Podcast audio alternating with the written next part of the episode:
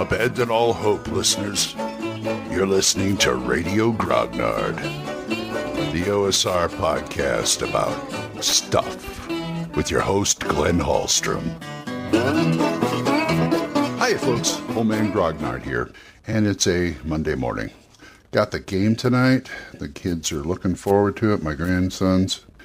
Let's see, I got. Ooh, I got. I got up. That's a good thing.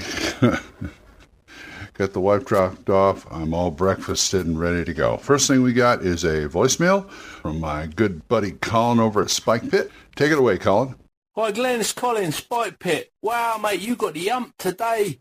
I'll tell you what. Um, I play 5e, as you probably recall, but there's no way I'd go telling people what they should and shouldn't play. I think the role of the OSR is to be the keepers of the faith to some extent. I play all the games all the time. If I want to play it, I'm going to play it and I don't care who's got anything to say about it. They can poke it, mate. You play your old games. I'll play my old games. We'll all play our old games. anyway, the 5e lot, I don't know who this clown on Facebook is causing up a stir, but I ain't on Facebook, so that ain't going to affect me. and uh, that's why I'm not on it. But no, it's, it's nonsense, man. I mean, it's all role playing. What's up with these guys? You know, we're just having a crack. It's supposed to be fun, and yeah.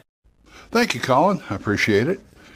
Yeah, yeah, I got a little hot there, but I was talking to somebody else, and I'm for you play your game, I play mine. I'm, you know, I'm all about that. But at the same time, I don't know this this herd slash lemming mentality starts happening over games that are way popular, and you know this is how backlashes start for things, and it just that's the way it is, and you know what are you going to do, or by not playing, that's what you're going to do. So thanks for the opinion, Colin. And let's see, I wanted to talk about today. I was digging around in my astonishing swordsman and sorcerers of Hyperborea. I want to give the mutant future thing a rest for a bit because I got all year to plan that. But we're coming to the end of Carlos's 5e run with Tomb of Annihilation. And so I'm up next in the in, behind the screen, and we started an astonishing swordsman game a while back. I just did one session, just one session, the sample adventure in there, and I cut it halfway through, saying, "Okay, we're going to come back because Carlos, because Carlos was still."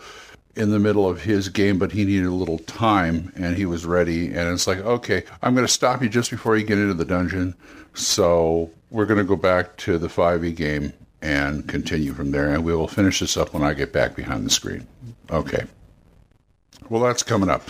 Now, as far as organization goes, we talked about that before. Now, I have notes, I have papers, I have DM book, GM book, whatever and I'm trying to go electronic with that. See, I have a subscription to the Campaign Logger. Now, Campaign Loggers is something that Johnn Four has put out. He's the guy who does role playing tips.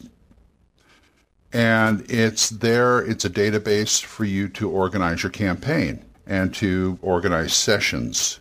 And it's a pretty good program. It's you can do tags, you can do links, about the only drawback I saw is you really can't do images. You're just to have to link them to somewhere else. But because it would be really nice if I could actually paste like the map of the area in there or something like that. But that's that's a minor quibble.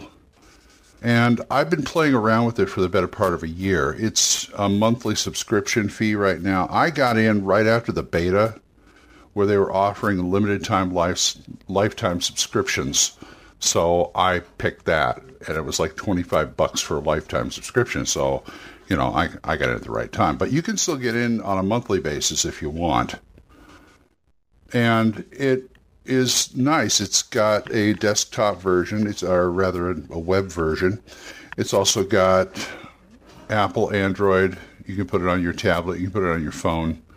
Now, those aren't really linked to the main website. What you do is you download stuff onto the app and, and to and from the app with that, that software. Anyway, I've been st- I've been puzzling and puzzling until my puzzler's sore over trying to work this thing. I don't know if it's me. Maybe it's the way I do. Maybe it's the way I do prep. I don't know. But and I also like to follow. I'm I finally read. I read this about five times. I read his loopy planning session technique, and it makes sense now. And I think I'm ready to do it. And I'm trying to create my little what he calls buckets over there. And I, I just don't understand how things link. You put logs in there and I was assuming it was going to be like an outline form, like you're going to have the main log, then you'll have your sublogs for things like NPCs or monsters or locations or things like that. But it all seems to go into one thing. And I'm still working on that. Right now, I'm putting all the characters in, the player characters, so I have their stats. I got to start doing that because I have the characters. I have the character sheets with me. And I told them I was going to hang on to them this time. Usually we leave them at the table because we play for like a campaign. Like when I go tonight back to Jimbo's and my character sheet's going to be in front of my seat, no problem. And we leave them there and we don't really have some organization. I mean, the table looks a mess on one end. We got to organize it, but that's not the point. I took the character sheets because I said it's going to be a while before we come back to this, so I'm going to hang on to them. I put them in my generic DM screen left them there. And I pulled them out last night. I'm going, God, this is a lot of stats. Because each log only holds so many characters, and I wanted to get one log for NPC, not for player characters, and one log for NPCs, etc., etc., etc. Now, I found another one out there that's free called Dungeonomics. It doesn't look as robust as this one does, but I'm trying it out anyway. See if I can do the campaign the way. Uh, maybe I'm maybe I'm using it for the wrong thing. I don't know. Now, if anybody out there knows how to use this and can help me, I know they have a cheat sheet and everything, and I've been using that. So I'm still trying to figure out. See, the electronic thing to me is still kind of new. I mean, I've also got Evernote and I never use it. A Nevernote. and I just got this because at the time we were a little flush with money and I thought, well, it'd be good to have something that I could log my campaigns on all the time. So that's why I bought it. But if anybody knows anything about how to use Campaign Logger, I would appreciate it. Uh, you can write me. You can you can write me at oldmangrognard at gmail.com or leave me a voice message here at anchor.com or something like that. But that's what I've been trying to do get electronically organized. And the way he does the loopy session planning is just you just keep coming back to plot threads, which is nice. You have your main information, but you have the plot threads may happen now. You have a list of like likely to happen now and list of likely not to happen now and you just keep going over those after every session. Okay, this happened because it's it's a remember when I said about remember when I talked about no plan ever survives contact with the player characters. That's why I built a framework for things that are likely to happen or not likely to happen or might come out of left field it, they may find in a, create, a creative way to do something to get somewhere or something that I hadn't thought of. And if they do it, good for them, bully for them. I'll make them work for it, but you know, if they can get, and I'll just change the things accordingly. That's why you keep, that's why it's called loopy game planning because you keep coming back to the threads. Okay, that happened, that's gone. What about the stuff that isn't happening? This may go out. Okay, this one bumped up because they actually dealt with this thing. Okay, so it's like uh, they have to deal with the bandits in the town, and that is likely. Something unlikely. One of the characters has a love interest who has to go away, and her father's taking her away, and you got to do something about that. But that's that's not likely to to affect what's going on gameplay right now. So that's pretty much what I'm dealing with right now, and so the electronic thing is coming slowly very slowly. if you guys got any ideas about how to use it, well, I've already asked you about that. But if you guys got any other suggestions for electronic ways of doing this, I don't care. I still have my notes and stuff, but I don't. I don't use electronics at the table. I use my notes and such, but I wanted a database at home where I can just work on this stuff.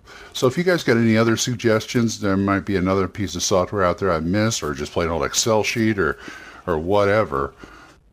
Drop me a line at oldmangrognard at gmail.com or leave me a voice message here on Anchor.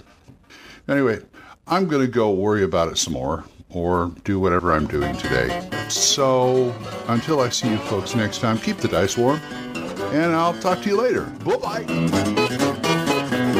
Questions? Comments? Send them to oldmangrognard at gmail.com.